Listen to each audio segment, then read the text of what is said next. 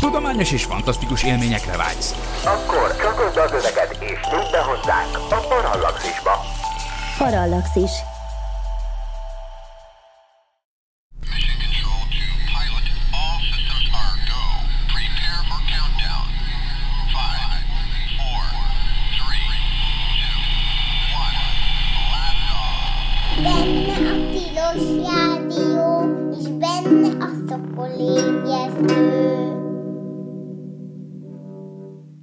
Jó reggelt kívánok, ez itt valóban a Tilos Rádió, benne pedig a Szokolébresztő című műsor, ez tehát itt a 90,3 MHz-es frekvencia modulált FM sáv, illetőleg a tilos.hu-n is természetesen hallgatható az adás. Az én nevem dr. MZ per X, vagyis Vince Miklós, és hát bár ma hétfő reggel van, amikor ez az adás hallatszik, az éterben, de a műsor mégsem élőben jelentkezik, ez ugyanis egy konzervadás, aminek az az oka, hogy egy sajtótájékoztatón jártam csütörtökön, e múlt hét csütörtökön, és akkor rögzítettem a ma elhangzó hanganyagokat.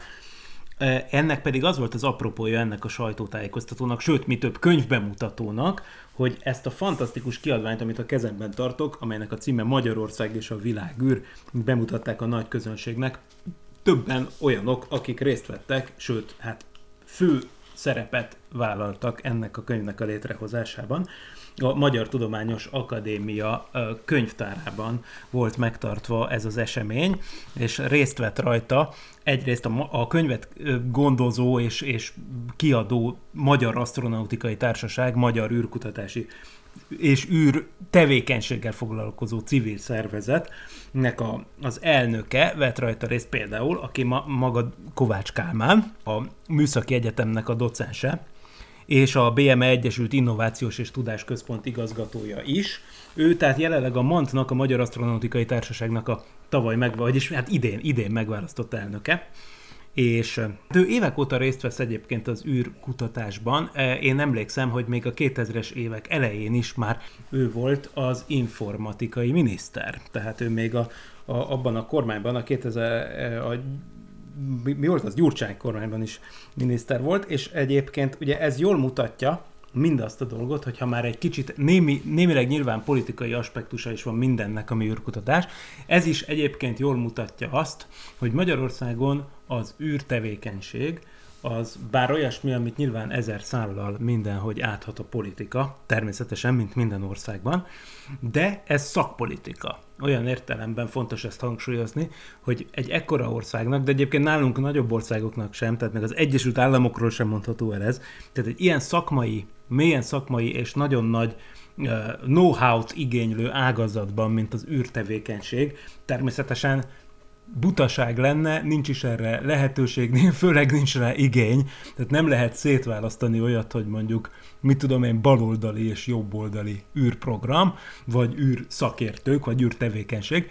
Fokozottan igaz ez egy ilyen kicsi országban, ahol az űrkutatók űr tevékenységgel foglalkozók, pontosabban szólva, sőt az űripar képviselőinek a szakmai közössége is tulajdonképpen néhány száz főre tehető, én azt gondolom. Mindenképpen ilyen e- ezer, ezernél én azt hiszem, hogy ke- kevesebb ember az, aki tényleg érintve van ezekben a dolgokban.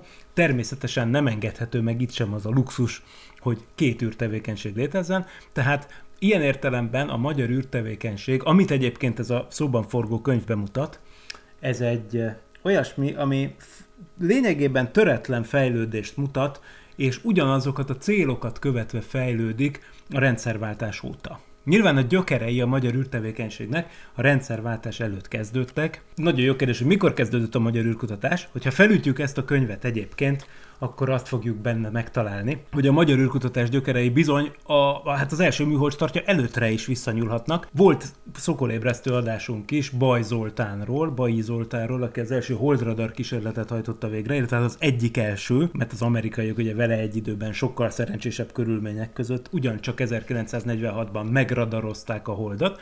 Ez volt ugye az első olyan eset, amikor a Földről kiküldtek valamit az űrbe, ami onnan visszajött. Ez ugye ebben az esetben még nem egy űreszköz volt, hanem egy rádióhullám csomag, ami visszaverődve a Holdról visszajutott az Újpesti Egyesült Izzó Laboratórium tetején felszerelt parabola antennára, sőt, nem is parabola volt az, egy nagy Yagi antenna volt.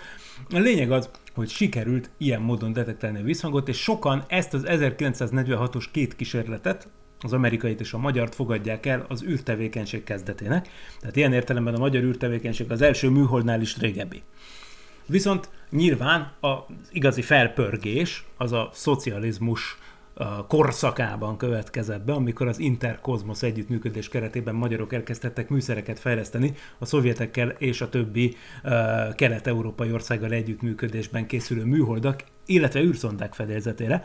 Majd természetesen szót ejtünk arról, hogy mi mindent csináltak a magyarok ebben. És aztán ugye eljött a rendszerváltás, ami egyben megnyitotta a lehetőséget a nyugati kapcsolatainknak az elmélyítése felé, ami egyébként a néhány évvel ezelőtti belépésünkben csúcsosodott ki mindeddig az Európai űrügynökségbe. Az Európai űrügynökség előszobáját jelentő PEX, illetve PRODEX programok, azok pont arra valók voltak, hogy a hogy ezeket a kelet-európai országokat, vagy hát közép-kelet-európai országokat felzárkóztassák az Európai űrügynökség belépéshez, ugyanis az Európai űrügynökségben van tagdíj, tehát az Európai űrügynökségben, az ÉZÁ-ba nem léphet be akárki, akármilyen ország. Ahhoz nem elég egyébként kiváló műszereket fejleszteni, vagy kiváló űr, űripari termékeket előállítani, amik egyébként beszerelhetők az európai űrszondákba, vagy műholdakba, vagy európai űrrepülésekre felvihetők, hanem be kell fizetni egy tagdíjat. Na már most a tagdíj az egyrészt, hát nyilván, főleg hát a rendszerváltást követő első, mondjuk első két évtizedben, az, az bizony egy borsos, borsos összeget jelentett mindenképpen egy ilyen kelet-európai büdzsének. Másrészt azonban persze ez egy visszapályázható összeg. Tehát a befizetett tagdíjnak a 100%-a visszajön az adott ország űriparába, de éppen ezért fontos, hogy az adott országban legyen űripar, hogy legyen olyan cég, ami e, megfelelő színvonalú ahhoz, hogy egyáltalán pályázni tudjon ezekre az összegekre, hogy, hogy visszanyerhesse. Hogyha nincs egy országban űripar, akkor ugye hát nem tudják visszapályázni, nincsenek erre alkalmas cégek. Magyarországon tehát éppen amiatt váratott talán magára ennyi ideig az Európai űrügynökségbe való belépés, annak ellenére, hogy a magyar űripar termékei azok már évekkel, hát mondanám, hogy egy évtizeddel azelőtt alkalmassá tették volna Magyarországot a belépésre, hogy ez ténylegesen megtörtént. Na de hát azért az űripart fel kellett egy kicsit izmosítani ahhoz, hogy, hogy tényleg, tényleg értelmes legyen a belépés az Európai űrügynökségbe. Hát jelenthetjük, hogy ez megtörtént, és erről is tanúságot tesz ez a könyv, ami tehát tele van a magyar űriparnak a dolgaival is, de elsősorban ez egy rendkívül olvasmányos könyv. Tehát gyönyörű, ugye mindjárt hallani is fogjuk, hogy hogyan nyilatkoznak róla a szerkesztők és a készítők, de hát ahogy említettem, majd mindjárt végigmenjünk, hogy kik voltak ott, ugye most Kovács Kálmánnal kezdtem, úgyhogy hallgassuk meg, hogy ő, aki ezt az egész bemutatót kezdte, hogyan nyilatkozott és miket mondott erről a könyvről.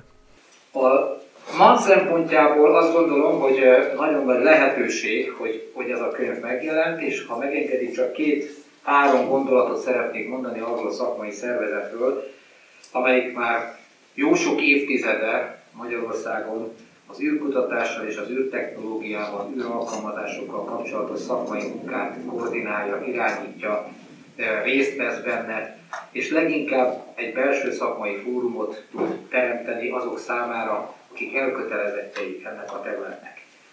Szeretnénk a jövőben a, az, az igazi civil egyesületek mintájára e, egy kicsit aktívabbnak lenni, nem csak abban a szempontból, hogy a, hogy a, nép, a tudományterületnek, tudományágnak és az alkalmazásnak a népszerűsítésében élen járjunk, hiszen azt gondolom, hogy az elmúlt években sokat tettünk ezért, az űrtáborokkal, űrversenyekkel, most legutóbb az Irány az űr, Kárpát-medencei középiskolás csapatversennyel, ahol több mint 150 középiskola indult el a Kárpát-medencéből, és tényleg úgy érzem, hogy meg tudjuk mozgatni most már azt a fiatal generációt, akitől várjuk, hogy a természettudományok, a fizika és elsősorban mi nézőpontunkban legfontosabb űrkutatás, űrtechnológia irányában orientálhatóak. De Ugyanakkor szeretnénk a jövőben szakmai belső fórum is lenni mindazok számára, akik ezen a területen dolgoznak, hiszen szükséges a tudásuk és a, az ismeretik, tapasztalatuk megosztása egymás között, belső vitafórumot teremteni, annak érdekében, hogy a szakma meg tudjon felelni annak a kihívásnak és lehetőségnek, ami most a, az európai e, űr e, kutatás dinamikus fejlődésének az időszakában azt hiszem egy nagyon nagy lehetőség, hogy iparvállalataink, kutatóműhelyeink, egyetemi kutatási és innovációs központjaink részt vegyenek ebben a folyamatban, sokkal attraktívabban, sokkal nagyobb mértékben, mint ahogy eddig tehettük.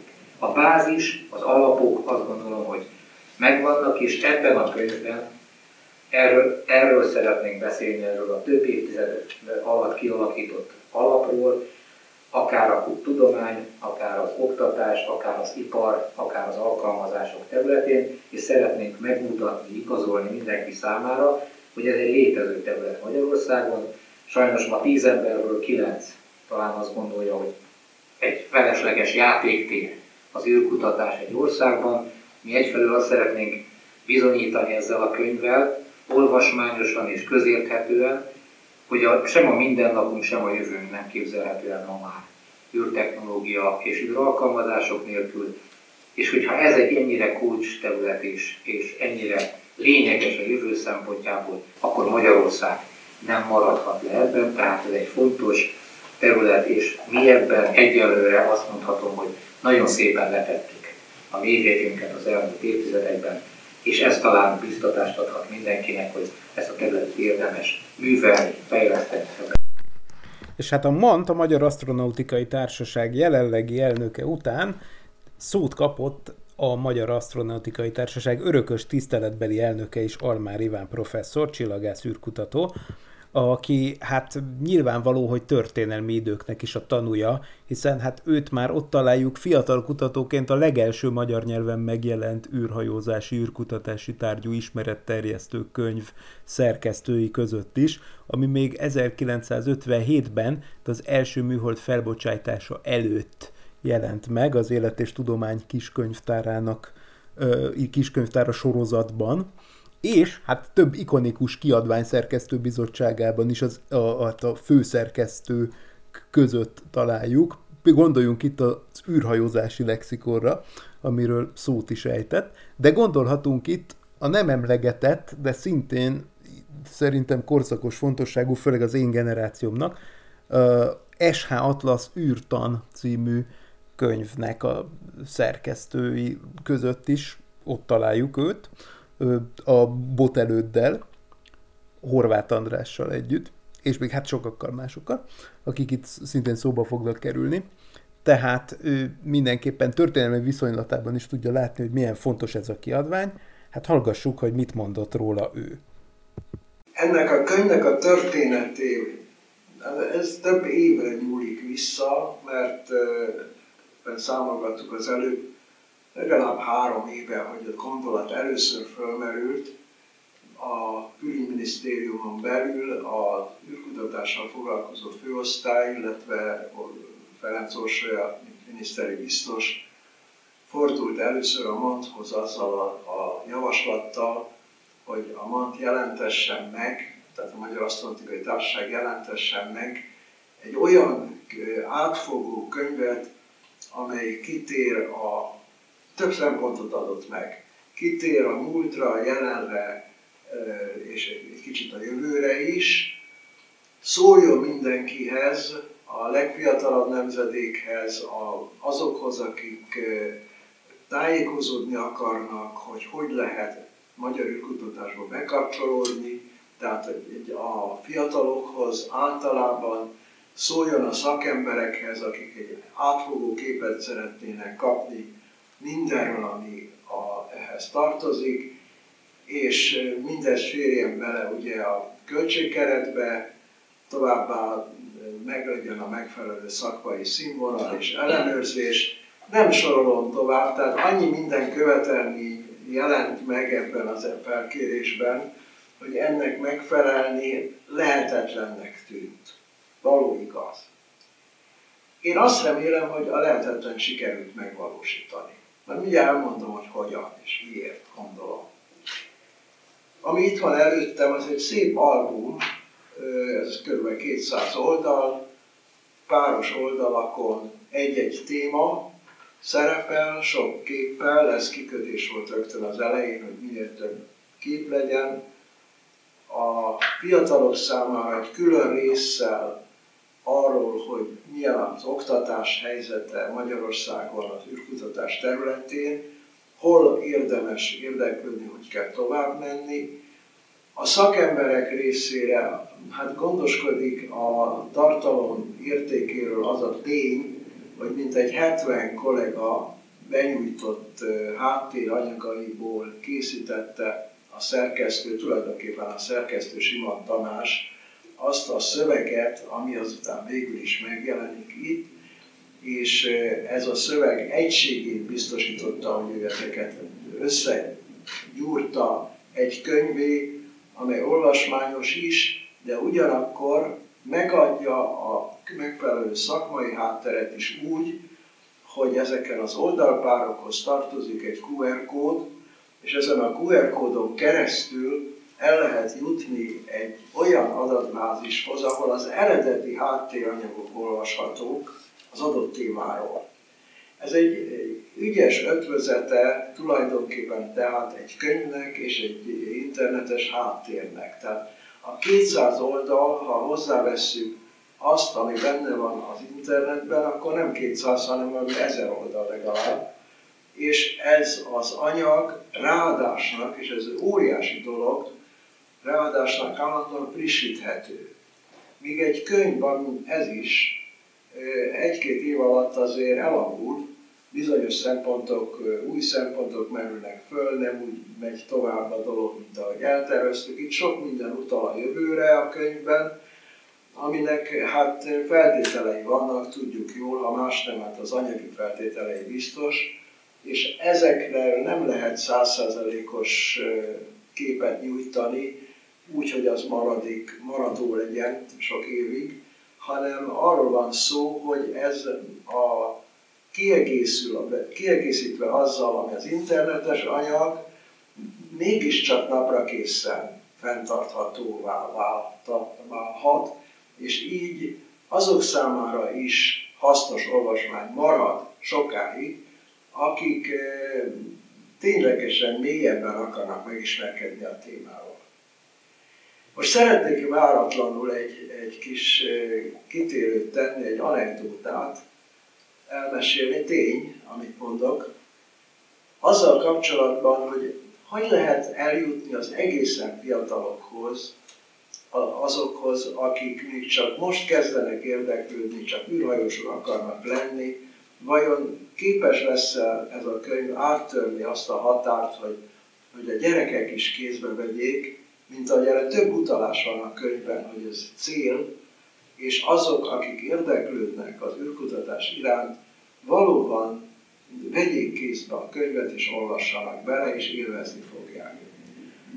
Néhány nap óta én szívesen nézem az ATV-ben a Genius című vetélkedő sorozatot, kvíz vetélkedő.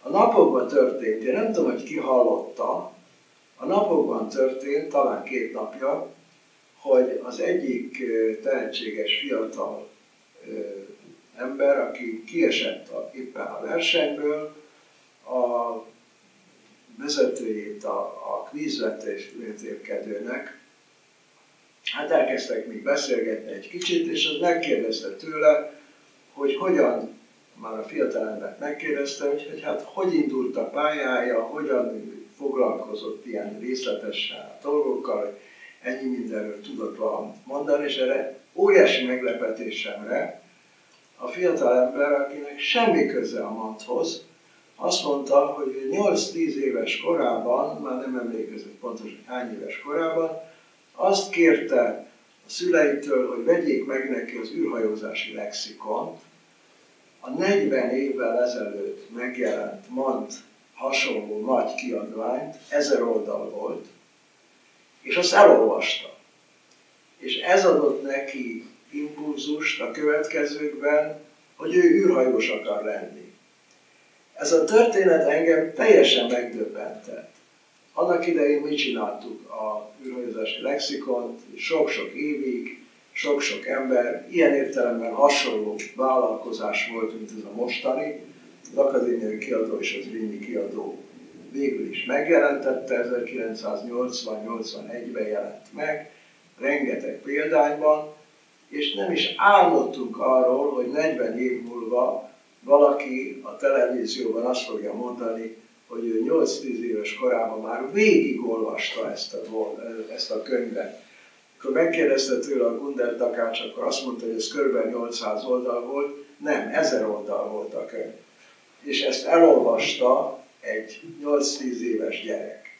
Hát ha azt elolvasta valaki ebben a korban, akkor van komoly remény, hogy ezt a könyvet is el fogják olvasni ezek a fiatalok. Úgyhogy itt most egy bizonyítékot kaptunk, tőlünk teljesen függetlenül. A mantot nem, nem említette senki ott a, természetesen ebben a beszélgetésben, de mégiscsak az volt a megdöbbentő, hogy egy 40 éveleti szakkönyvnek egy gyerekre ekkora hatása volt, Szóval ez volt az, ez, amit el akartam mondani, mint egészen friss élményt, és, és az az érzésem, hogy ez mindenki számára egy ígéretes dolog, mert hogyha ha, e, belegondolunk, még egyszer a közeljövőben nem fogunk belevágni egy hasonló vállalkozásba, de az biztos, hogy ez a tény, hogy ez a könyv most itt van, önmagában egy nagy dolog, és nagyon javaslom a újságíró kollégáknak, hogy foglalkozzanak vele. Foglalkozni vele, ez azt jelenti, hogy egy kicsit belelapozva meg is ismerkedjenek meg azzal, hogy mi minden van itt. Várakozáson felüli minőségben és tartalommal jelent meg ez a könyv most, a várakozás pedig nagy volt. Úgyhogy azért mondom, hogy még a várakozáson felülmúlót, hogy az elsősorban a szerkesztőket, vagy elsősorban a szerkesztőt, továbbá talán Botelőt nevét érdemes lenne megemlíteni, aki a elnöke volt a mondtak abban az időben, amikor ez a könyv készült, és ő maga is személyesen rengeteget dolgozott ezen a könyvön, vezette az előkészítő bizottságot, és itt a végén van egy névsor, hát összeszámoltam, 75 név van ott, akik konkrétan beledolgoztak a könyvbe. Hát természetesen ezt nem lehet felsorolni, és nem is érdemes, de mutatja a vállalkozásnak a nagyszerűségét. Így is van, és hát nézzünk bele akkor végre ebbe a könyvbe. Tehát egyre eleve szerintem egy gyönyörű dolog, ahogy kinyitjuk a könyvet, ami egyébként hát, hihetetlen ízléses, ilyen nehéz, én szerintem ez a ez a nyomdai forgalomban kapható legvastagabb és legjobb minőségű papírra van nyomtatva, mégpedig éppen azért, hogy ezeket a gyönyörű színes képeket, amik ugye a felét kitöltik a kiadványnak, ezeket elbírja, tehát tényleg egy vizuálisan is marha jó kis album ez. De hát mondom nekem különösen szívbelengető, hogyha kinyitom, az első dolog, amit meglátok, az az ajánlás. Ez pedig így szól, a diákoknak, akik eljuthatnak még a marsra, és a tanároknak, akik nélkül ez nem lenne lehetséges. Tehát kifejezetten egy oktatási célzat van.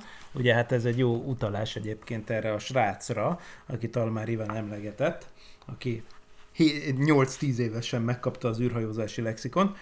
Hát nézzük, hogy, hogy akik most, mostani gyerekek mit látnak, hát ezt én teszteltem itt az itthoni teszt közönségem, aki az, az óvodás korosztály egy tagján, és mindenképpen úgy nyilatkozott, hogy ez egy nagyon érdekes könyv, és teljesen jól lekötötte pedig hát ugye ő még nem is az a korosztály, mert 8-10 éves, szóval hát valóban az a szép ebben a könyvben, hogy még a szakemberek számára is jó, de befogadható olyas valakinek is, például egy kisgyereknek, aki még azért annyira nincsen beavatva az űrkutatás titkaiba, olyan mélységig, mint mondjuk egy egyetemet végzett ember, de mindenki talál magának való dolgot benne, és hát például, hogyha rögtön kinyitjuk, valóban itt van az elején az űrkutatás kezdeteiről, a magyar űrkutatás kezdeteiről szóló rész, az Európai űrügynökségről szóló bevezető, de hát aztán utána gyorsan elmélyedünk azokba az érdekességekbe, amik közül van, ami közismert, és van, ami kevésbé. Itt van például az a tény, hogy magyar kutatók a KFKI Részecske és Magfizikai Kutatóintézetben alkották meg a világ történelem első űrrobotját. Hát, hogy ez micsoda volt? Az a Héli üstököshöz, ami ugye 1986-ban a Föld közelében járt, ugye ez 76-77 évente jár erre a Héli üstökös, hát a, akkor a szovjetek is, és egyébként az Európai Ürügynökség is, ö, sőt a japánok is, egy egész űrszonda arzenált úgy hívták akkor, hogy Héli Armada, tehát egy csomó űrszondát küldtek a Héli üstökös megvizsgálására. A szovjetek rögtön küldtek kettőt. Ezeket úgy hívták, hogy Vega 1 és 2, amik egyébként nem a Vega csillagról kapták a nevüket, hanem a Vega az egy rövidítés, a Venyera és a Galley szavak rövidítése. A Venyera az Vénuszt jelent, mert az űrszonda egyébként a Vénuszt is útba ejtette, és oda lepottyantott egy leszállóegységet, meg egy francia ballont a Vénusz légkörébe, de aztán repült tovább a, a Haley, vagyis oroszul Galley, mert ugye ők a hát azt nem nagyon tudják mondani valamiért, és akkor G- G-t mondanak helyette. Tehát a Galley, vagyis Haley üstökös felé, ez volt a Vegából a Ga. Na most, a viszont a, a Haley üstökös az elég messze van ahhoz a Földtől, hogy rendesen távirányítással lehessen erre-arra forgatni a kamerát, viszont annyira meg nem volt pontos a pálya meghatározás, hogy előre pontosan be lehessen programozni, hogy merre kell fordítani a kamerát az adott pillanatban, ennyire nem voltak pontosan ismertek a pályaadatok. Tehát akkor mit kell tenni? Akkor kell egy érzékelő rendszer, meg egy fedélzeti autonóm egység, ami nem távirányítással, hanem a saját döntése alapján el tudja dönteni, hogy merre fordítsa a kamerát, hogy a héli üstökös le tudja fényképezni az űrszonda. Ez tökéletesen sikerült is, de hogy ez megtörténhetett, az a Központi Fizikai Kutatóintézet eredményeinek köszönhető, hiszen ők voltak azok, akik ezt a számítógépes rendszert, ez tulajdonképpen a világ első űrrobotját, ami forgatta ezt a kamerát, ezt megalkották. Tehát azért ez egy elég komoly hozzájárulás. Nem véletlenül emlegetik a Vega űrszondát egyébként úgy, hogy az egy szovjet, francia, magyar és a többiek űrszonda volt. Tehát a három legjelentősebb hozzájáruló nemzet között emelik ki a magyarokat ebben a nemzetközi programban. De hát utána persze a magyarok nem tétlenkedtek az üstökös kutatásban, tehát ugyancsak a, a Részecske és Magfizikai Kutatóintézetben, amit ma már a Wigner Kutatóközpontnak nevezett, korábbi KFKI rész kutatói vittek tovább, a vitték tovább a fákját, például gondoljunk csak a Rosetta űrszonda leszálló egységére, a filére, ami szintén magyar fedélzeti számítógéppel indult újra ú- útra, hogy végrehajtsa az első leszállást egy üstökösön, a Churyumov Gerasimenko magján, de hát itt a magyar űreszközök mindenhol ott vannak a naprendszerben, és egy csomóról még én se tudtam. Például, hogy a Merkurt kutató Bepi Colombo űrszondán is vannak magyar műszerek. Vagy hogy amikor nem sokára jövőre remélhetőleg elindul végre valahára a Rosalind Franklin, Rosalind Franklin nevű európai marsjáró, ami mintákat fog venni a marsról, kifejezetten azért, hogy azokat ott a helyszínen elemezze, és életnyomok után kutasson. Hát ott is mindenképpen úgy tűnik, hogy a magyar részvétel az kikerülhetetlen volt, ugyanis magyar szakemberek fejlesztettek a furatok falát elemző műszerek, műszert, ami arra képes, hogy az űrszond által vett mintáknak a kontextusát, a geológiai rétegeknek az elrendeződését megvizsgálja. De ez például olyasmi volt, amiről például én se hallottam, és hát rengeteg kutatás, itt van a magyarok részvétele a Cassini űrszondán, ami a Saturnushoz repült, a Jupiterhez, Jupiter holdakhoz tervezett űrszondán résztvevő magyar műszerek. Itt mosolyog az egyik oldalon állandó szakértőnk Pál Andris is, itt maga a Pál Andris is itt figyel a 49. oldalon egy csoportképen, hiszen ők a Neptunuson túli objektumokat vizsgálják, a csillagászati, a Concord Csillagászati Intézet többi kutatójával, és hát ők is, mint sokan mások is helyet kaptak ebben a könyvben, és hát a szokorébresztőből ismert arcok között itt integet Suminski Nándor is, aki az 59. oldalon látható teljes életnagyságban. Ő ugye, aki űr, űrgyűjtő és űrarchivátorként többször szerepelt a műsorokban. Itt éppen a Farkas Bertalanról szóló fejezetben szerepel, illetve az ő űrrepülését vel kapcsolatos fejezetben, amint éppen a Farkas Berci űrhajójában ül ilyen szerencsés ember volt a Nándi, hogy amikor vissza, a Magyarországra hozta a Szovjet Tudományos Akadémia ajándékként a kabint, a Farkasberci kabinját, amivel visszatért az űrből, a Soyuz 35 kabint, akkor ő bizony megfelelő kapcsolatai révén beülhetett, és ezt nem is általották megörökíteni.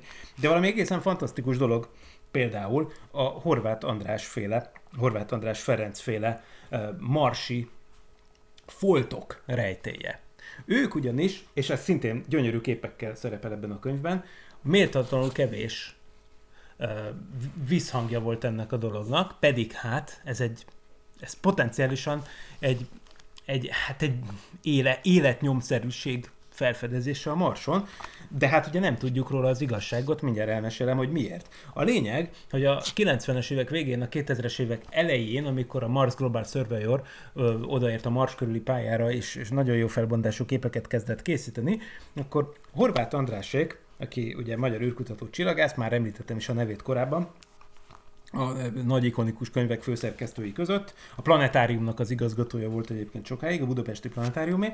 Tehát ő a fényképeken a kollégáival felfedezett nagyon különös pöttyöket, ami hát leginkább úgy néznek ki egyébként a Mars felszínén ezek a pöttyök, amiket a Mars körüli pályáról meglátott az űrszonda, mint ahogy egyszer, egyszer, amikor nálunk elkezdett bepenészedni a fal, ilyen pöttyöket láttunk olyan elrendeződésben, hát valami ilyesmit lehet itt is észrevenni, és ráadásul ezek évszakos színváltozást mutatnak ezek a pöttyök.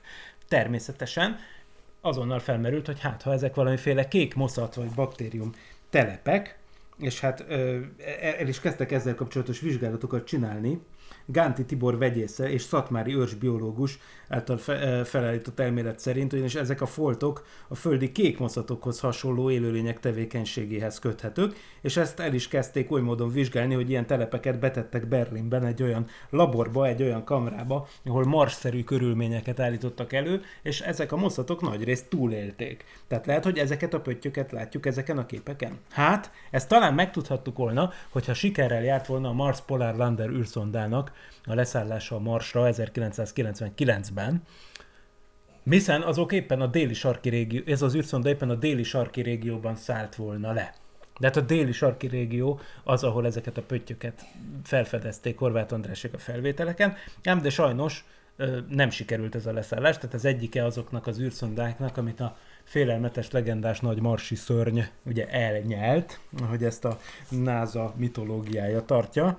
Úgyhogy hát sajnos azóta sem volt a déli pólus közelében leszállás a Marson.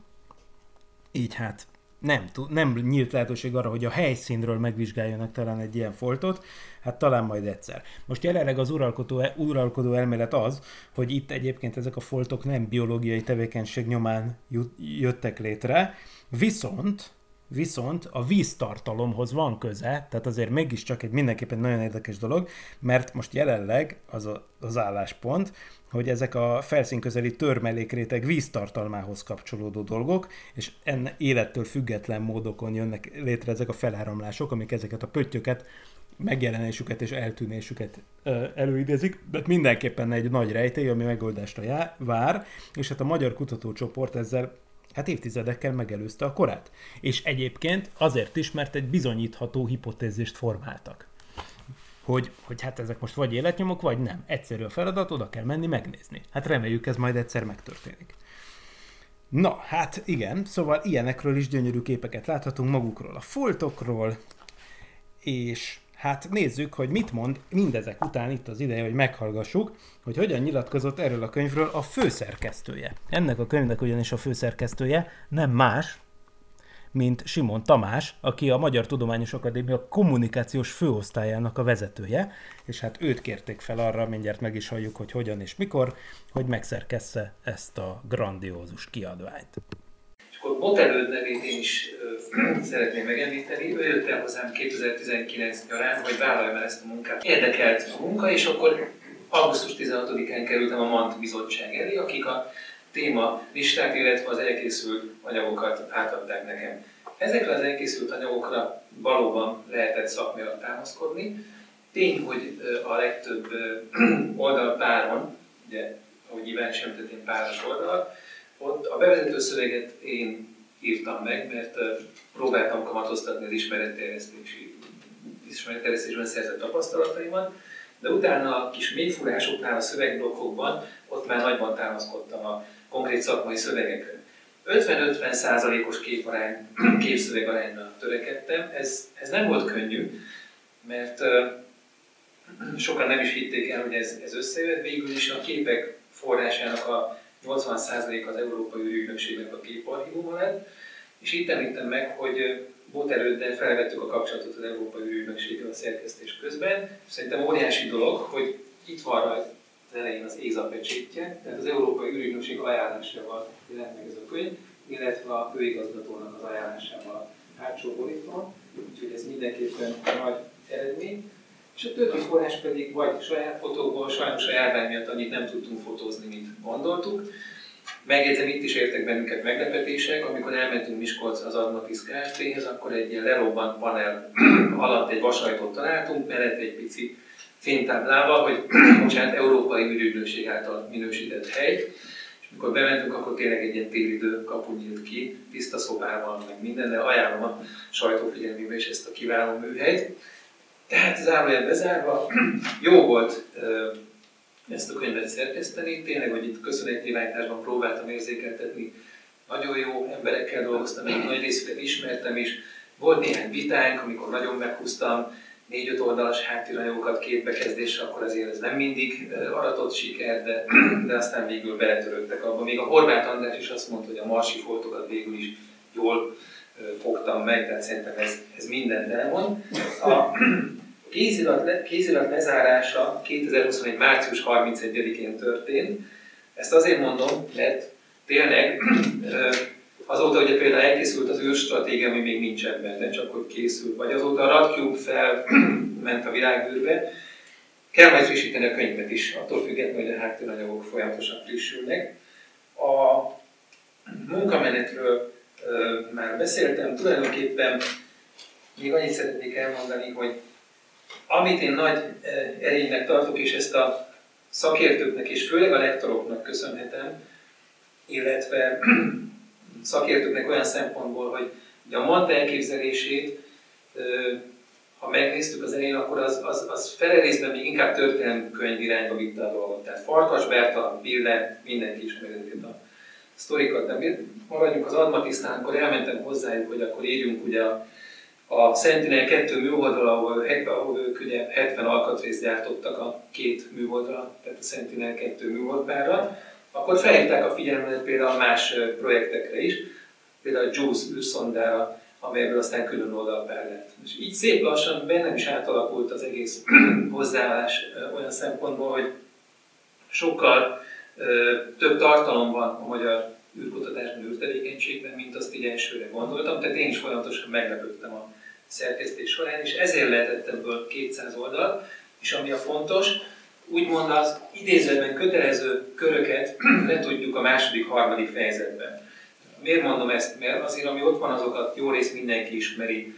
Tehát például a Vega űrszonda, a Hévűstökösnél, vagy a Pavlics féle holdautó, vagy a Farkas Bertalanék repülése, de szerintem az igaz izgalmak utána kezdődnek ebben a könyvben. A negyedik fejezettel, ami külön köszönetet mondok Sík András kollégám, barátomnak, egykori tanítványomnak, talán ez volt a legnagyobb élvezet számomra ennek a fejezetnek a szerkesztése, hiszen lehet, hogy nem tudja mindenki még a teremben ülők közül sem, hogy a föld körül keringő műholdak egyharmada, legalább egyharmada, az a föld felszínét, légkörét figyeli a Földön zajló folyamatokat, például a klímaváltozás hatásait. Tehát földmonitorozó műholdakról van szó, és ez a terület nekem is nagyon új, nagyon izgalmas volt, és rengeteg segítséget kaptam Andrástól, miután leraktuk az alapokat, hogy egyáltalán hogyan működnek ezek a műholdak.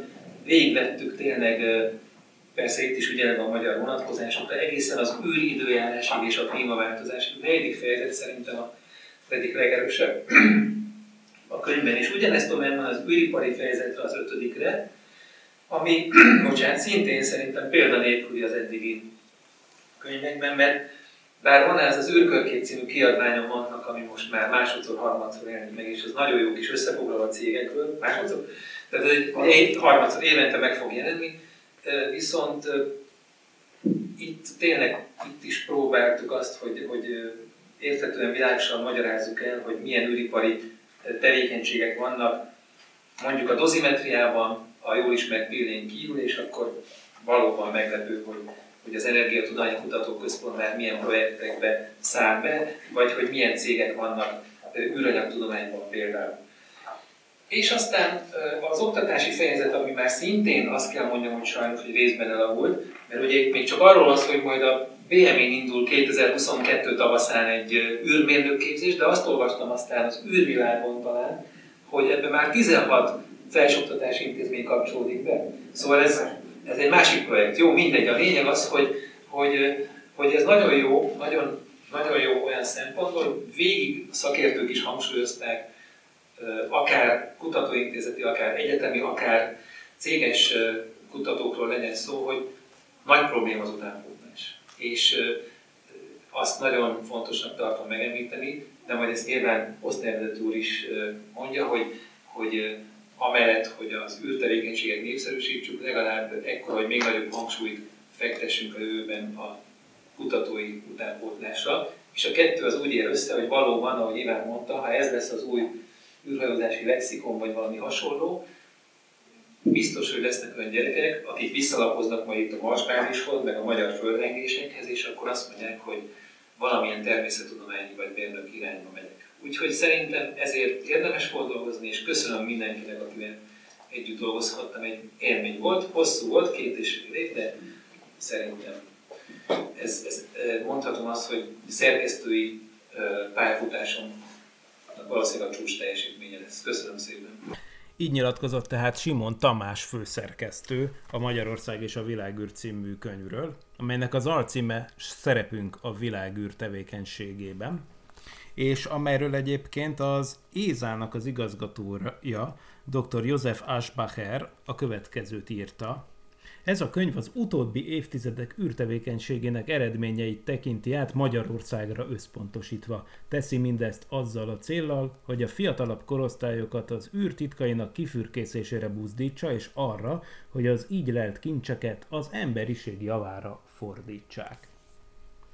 A múltkori adásunkban egyébként szóba került Frey Sándor is, aki e, csillagász és űrkutató, a, a múltkor oly módon hivatkoztam rá, hogy szóba került a, az űrcsillagászat témakörben a VLBI, vagyis a Very Large Baseline Interferometry a legutóbbi adásban, amikor ugye arról volt szó, hogy magyar kutatók részt vettek még évekkel ezelőtt is azokban a programokban, amelyek a japánokkal, illetve az oroszokkal együttműködésben olyan űrrádiótávcsövek és földi rádiótávcsövek közös összehangolt munkájával azt célozták, hogy minél nagyobb felbontással tudjanak megfigyelni égi objektumokat a távoli világegyetemben, rádió égbolton, tehát rádió objektumokat.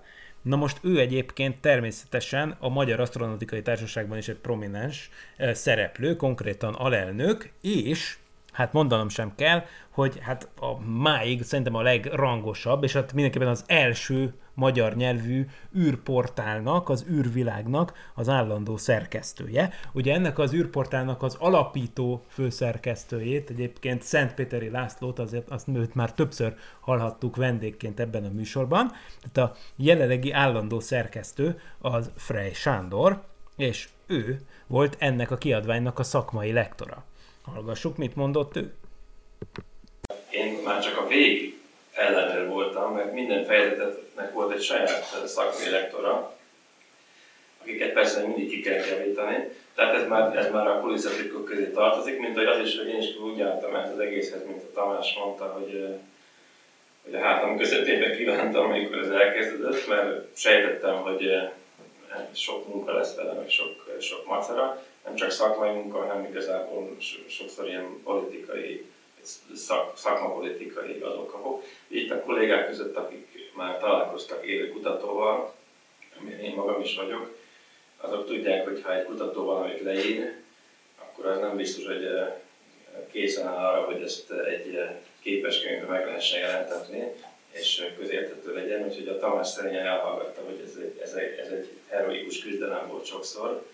És ugye az is uh, nyilvánvaló, ami, ami, abból, ami elhangzott, hogy nem csak ez a 201 néhány oldal készült, hanem sokkal több, és ott a háttéranyagokat is, is uh, lektorálni kellett.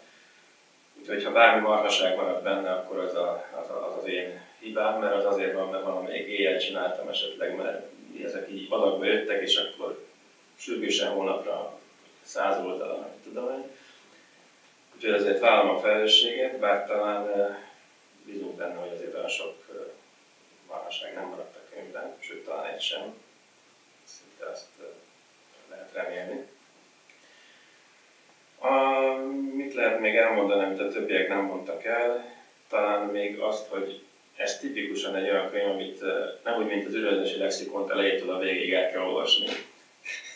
Ugye az se egy olyan könyv, persze, az, az még, még kevés olyan, hanem ez, ez pont arra van, hogy, hogyha, hogyha valami, nyilván el lehet olvasni ez elejétől a végéig, de ez arra van, hogyha valaki leveszi a polcra egy év múlva, két év múlva, három év múlva, öt év múlva, és fölüt egy érdekesnek tűnő, vagy éppen akkor a érdekesnek tűnő fejezetet, akkor innen el tud indulni, és meg tudja nézni Magyarországon akár, hogyan kik foglalkoznak ezzel. Ma már internetes korszakban nem olyan nagyon nehéz ezekre rákeresni és megtalálni azt a, azt a eredeti forrást, ahova egy komoly érdeklődő, akár egy, egy egyetemista vagy egy középiskolás fordulhat azért, hogy, hogy mondjuk egy ilyen témában induljon. Úgyhogy szerintem ennek az a nagy jelentősége, hogy az évekig velünk marad, vagy évtizedekig nem csak a frissített háttéranyagokkal, a QR kódok mögött, azért még valakinek majd frissíteni kell, tehát ez egy, nem, egy, nem egy olyan egyszerű dolog. Most még, most még büszkén mondjuk, hogy majd ez frissítve lesz, aztán majd, majd meglátjuk pár év múlva, hogy ezt hogy sikerül megoldani. Szóval ez azért fontos, mert ez egy, ez egy alapkönyv, ami, amilyet hát mi biztos, hogy nem fogunk csinálni a következő 40 évben ezt, a tanulás nevében is biztosan állíthatom de talán más sem nagyon. És hát ugye ennek a, azért azt tegyük hozzá még egyszer, hogy ennek az alapfeltétele az volt, hogy a, hogy a külgazdaság és külügyminisztérium ezt támogatta, és, és emögé állt az akarattal is, meg a, meg a pénzzel is, tehát enélkül nyilván nem jöhetett volna létre egy ilyen színvonalas kiadvány. És ha már itt szoba került, a könyvbemutató jelen volt a külgazdasági és külügyminisztériumnak, tehát a Szijjártó féle minisztériumnak a képviseletében Horváth Dávid, minisztériumi osztályvezető, és ő is szólt néhány érdekes szót erről a kiadványról, a következőket. A KKM kapcsán a Ferenc Orsi miniszteri biztos asszonynak volt az, az elgondolás, hogy nagy szükség lenne arra, hogy legyen a magyar űrtevékenységet önállóan bemutató olyan kötet, ami közérthető, ismeretterjesztő formában tárja elsősorban a fiatal generáció elé azt, hogy mi minden rejlik ezen a területen, mert sokszor nem ismert vagy nem közismert, hogy Magyarország aktívan bekapcsolódott és bekapcsolódik az űrkutatásba. Úgyhogy ezt a projektet a, a KKM űrkutatásért tevékenységet felelős főosztály részéről nagy örömmel támogattuk a, a kezdetektől fogva. Nagyon örülünk, hogy a, a, a MANT személyében egy olyan szakmai partner vitte végig a könyvnek a, a, a gondozását, aki tényleg egy ilyen színvonalas kiadványt ö, ö, tudott letenni az asztalra. Szintén említeném még az MCC Press kiadónak a szerepét, akik, akik a végső nyomdai munkálatokban vettek részt. A, még a minisztériumot illeti, támogatjuk azt, hogy a kötet eljusson minél több fiatalhoz. Ez konkrétan azt jelenti, hogy a magyarországi összes középiskolába és könyvtárba 1500 nagyságrendileg középiskola 1400 könyvtár egy-egy példányt eljuttatók a kötetből, illetve a határon túli Kárpát-medencei magyar középiskolásoknak is. A kicsit általánosság van pedig annyit tennék még hozzá, hogy elkészült időben a Magyarországnak a kormányzati stratégiája, nyáron lett közzétéve, a 108 oldalas olvasmány ennél jóval szikárabb és fényképekkel is kevésbé illusztrált, de a lényeg, hogy van egy, egy, egy ilyen kormányzati stratégia, és az is a, a szakmai ismeretterjesztésre, mint, mint célkitűzésre nagyon nagy hangsúlyt fektet. És ebbe az irányba dolgozunk tovább is, hogy a fiatalok felé megmutassuk ezt a területet. November elején a, az Association of Space Explorers, az űrhajósok nemzetközi szövetsége tartotta a kongresszusát. Magyarországon, Budapesten és négy vidéki városban mentek el űrhajósok, és azt gondoljuk, hogy az ottani találkozók egyetemistákkal is nagy inspirációt jelenthetnek a fiataloknak. illetve fő aktualitásként említeném még a Hunor programot, a Hungarian to Orbit, a magyar asztronauta programnak a, a beindítását, amitől szintén azt is várjuk, hogy erre a, a területre uh, hasonlóan nagy figyelem irányuljon, mint ami Farkas Bertalan űrutazása idején is bekövetkezett, amikor tényleg egy ország kezdett el érdeklődni az űrkutatás és a világűr iránt.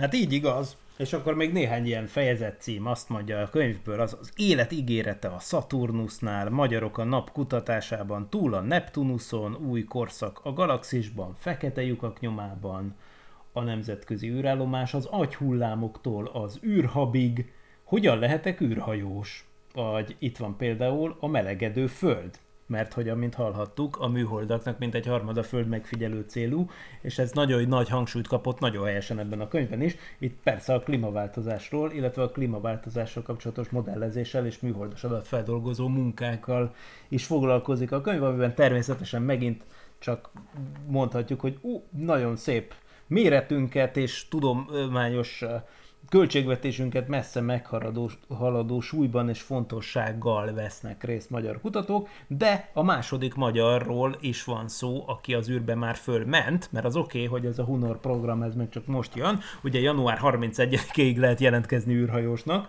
hogyha az ember még nem töltötte be a 40 évet, vagy de, már azt hiszem, hogy 1981. január valahanyadika után születtek az emberek, akkor jelentkezhetnek űrhajósnak a Hunor programban január végéig. Hát, van lehetőség, szóval tessék fölmenni az űrbe. Na, de szóval oké, okay, lesz egy magyar, magyarországi magyar űrhajós, ha minden igaz, viszont ugye Charles Simonyi fent volt az űrben kétszer, ugye ő saját zsebből fizette be a dolgot, erről is van természetesen, nagyon megérdemelt módon egy fejezet, aztán persze őrszemek az égen, Na nyilván van szó persze a műholdas hely meghatározásról, a navigációs műholdakról, az űridőjárás előrejelzésről, aztán hát mi van itt még? Mindenféle világ első űrkísérlet a koronavírus ellen. Hát mert ilyesmiről is van szó. Aztán hát előretölt helyőrség épül a Holdnál. Vagy csak hogy néha, tehát szúrópróba szerűen mondok címeket. Szóval van itt aztán minden ebben a mm, könyvben, ami tehát 200 oldalas, de ahhoz képest jó nehéz, mert tényleg ilyen. Fú. Na, szóval, oké, okay, tökéletes karácsonyi ajándék. Minden esetre ez nem egy reklám, hanem egy kulturális programajánló, mert ez tényleg egy nagy fontosságú kiadvány. Annyira, hogy én úgy gondoltam, hogy megéri ennek szentelni egy adást. De hát az adásidőnek hamarosan a végére, végéhez közeledünk. Ezt a könyvet meg lehet találni a könyvesboltokban, erről talán ennyi elég is, de az utolsó néhány percben még ejtsünk néhány szót arról, hogy miféle dolgok történtek a világgörben az elmúlt hetekben.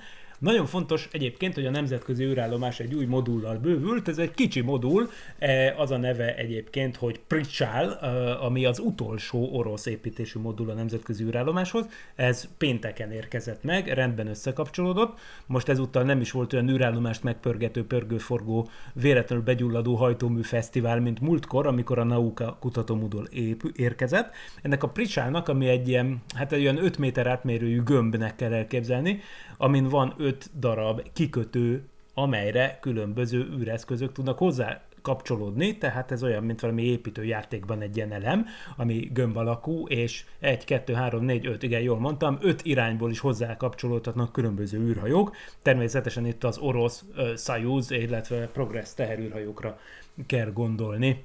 Szóval ez egy új modul a nemzetközi űrállomáshoz, minden rendben van, és egy másik nagy fontosságú kísérlet, amiről persze majd még be fogunk számolni részletesebben, ami szintén most indult Vandenbergről, Kaliforniából, egy SpaceX-nek a Falcon 9-es rakétájával elindult a DART űrszonda. A DART űrszonda pedig hát azzal a, azzal a nagyon ambiciózus célral indult el, egy kettős kisbolygóhoz, hogy kipróbálja, hogy el tudunk-e téríteni egy kisbolygót pontosan úgy, vagy hát nem, nem pont, egyáltalán nem pontosan úgy, de az ötlet az ugyanaz, mint amiket az Armageddon vagy a Deep Impact című hollywoodi filmekben láttunk. Ugye szoktuk mondani, hogy ha a dinoszauruszoknak lett volna űrprogramja, akkor talán még most is élnének, hiszen el tudták volna téríteni az üstököst, ami 65 millió évvel ezelőtt a vesztüket okozta, vagy kisbolygót, ugye nem is tudjuk, hogy ez mi volt pontosan, de ez biztos, hogy jó nagy krátert csinált, és az is biztos, hogy az élő világ tekintélyes része sajnos, vagy hát a mi emlősök szerencséjére, itt a, ugye az élővilág nagy része elpusztult, beleértve a dinoszauruszokat is, vagy az ammoniteszeket, vagy egy csomó, csomó más rendet az állatvilágban, és az emlősök felemelkedéséhez hozzájárult. Hát ha a dinoszauruszoknak lett volna egy DART űrszondájuk, vagy az annak nyomán kifejlesztett elhárító rendszerük, akkor valószínűleg meg tudták volna magukat védeni. Tehát ha valaki megkérdezi, hogy miért van űrtevékenység, hogy miért fontos erre ennyi pénzt költeni, akkor hát egyrészt üsse fel a Magyarország és a Világúr című könyvet, amiből kiderül, hogy életünkben léptem nyomon mindenhol jelen van, az űrtevékenység, de hogyha valakit ez se győz meg, akkor nyugodtan mondja azt, hogy hát mert nem akarunk a dinoszauruszok sorsára jutni hosszú távon, na ezt fogja kipróbálni a DART űrszonda. Hát a, viszont a DART űrszonda az egy nagy és fontos fejezete az 2020-as év űr tevé űrprogramjainak, 2021-es év űrprogramjainak, tehát azt hiszem az évnek a legszebb zárása lenne, ha sikerrel járna, az a decemberre tervezett start, ami a következő nagy űrtávcsövet, a nagy várva várt űrtávcsövet, a következő generációs űrtávcsövet, az év, évek, hát mondhatjuk lassan, hogy egy évtizedek óta halasztott, folyamatosan halasztott nagy James Webb űrtávcsövet indítja majd egy Ariane 5 rakéta decemberben, Elindul tehát, most úgy tűnik, hogy tényleg meg fog történni. Következő két hét múlva esedékes adásunkban erről fogunk beszélgetni, mégpedig Detre Őrsel, Detre Őrs csillagász, és egyébként csillagászati műszerfejlesztő, konkrétan Garchingban, München mellett a Max Planck intézetben dolgozott és dolgozik, mégpedig abban a programban, ami hát nem mással, mint a James Webb űrtávcsőnek a műszer fejlesztésével foglalkozott, hiszen nagy európai részvétellel zajlik ez a, ez a program és vele fogunk beszélgetni, aki első kézről fog velünk információkat megosztani arról, hogy miféle buktatók vezettek el ehhez a starthoz, hogy milyen nehézségeket kellett leküzdeni, meg mi volt az oka ennek az irdatlanul sok halasztásnak és költségtúlépésnek, ami ezt a hihetetlenül komplex és reményeink szerint hatalmas tudományos áttöréseket ígérő berendezés létrehozásához kellett, vagy vezetett. Szóval ez lesz két hét múlva, de a mai adás véget ért, úgyhogy mindenkinek nagyon szépen köszönöm a figyelmet, további szép napot és jó hetet kívánok. Ez volt a Szokolébresztő, lehet írni a sokolebresztő kukacgmail.com-ra, és minden adás visszahallgatható sok helyen, például a parallaxis.emtv.hu felületünkön, ahol még hozzá is lehet mindig olvasni egy kicsit. Köszönöm szépen a figyelmet, sziasztok!